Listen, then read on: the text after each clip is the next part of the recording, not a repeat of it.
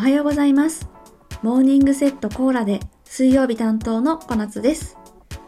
はい。水曜日って、うだんを担当してるんで、うくすつぬって、それぞれどんな単語があるかなって日々考えながら生活してるんですが、ぬが全然思いつかなくてですね、ぬってあんまりなくないですか？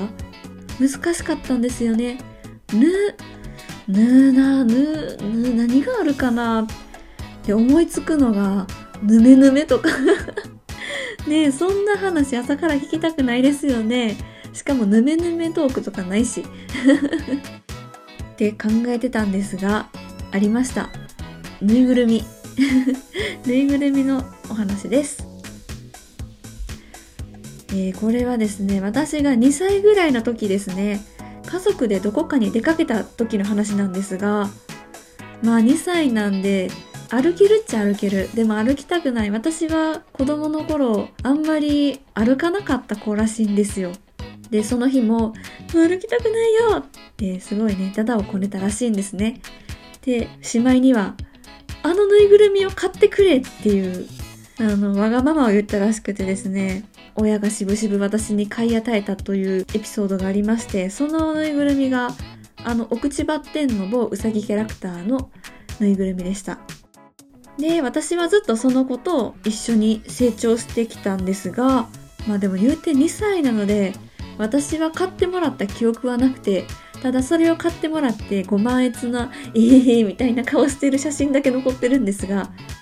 でもそのぬいぐるみはですね、今もまあ綺麗に残ってて、で、私の親のアイコンにね、一時期採用されていたりとか、まあ、そんなことがあって、うん、私にとっては、まあ、ずっと家にあるなみたいなぬいぐるみだったんですけどもう親にとっても、うん、子供に買ってあげた時のエピソードがあったりしてなんだか思い出深い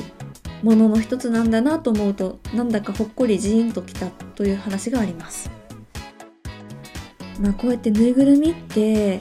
まあ、いろんな思い出も詰まってるし私子供の頃猫を飼ってたんですがその子が亡くなった後に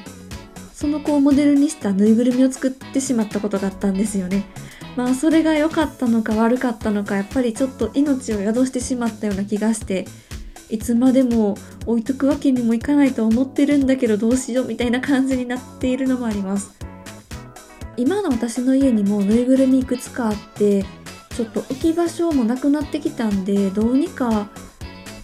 ね片付けないとなと思ってるんですけどやっぱりぬいぐるみって雑に扱えないしちょっとどうしようっていうのが私の地味に今悩んでることです皆さんは思い出のぬいぐるみとかありますか？でそういうぬいぐるみとどうお付き合いしていっていますか？またぜひ教えてください。それでは今日はなんだかちょっとしんみりしちゃったかもしれないですが今日も一日元気に頑張りましょう。いってらっしゃい。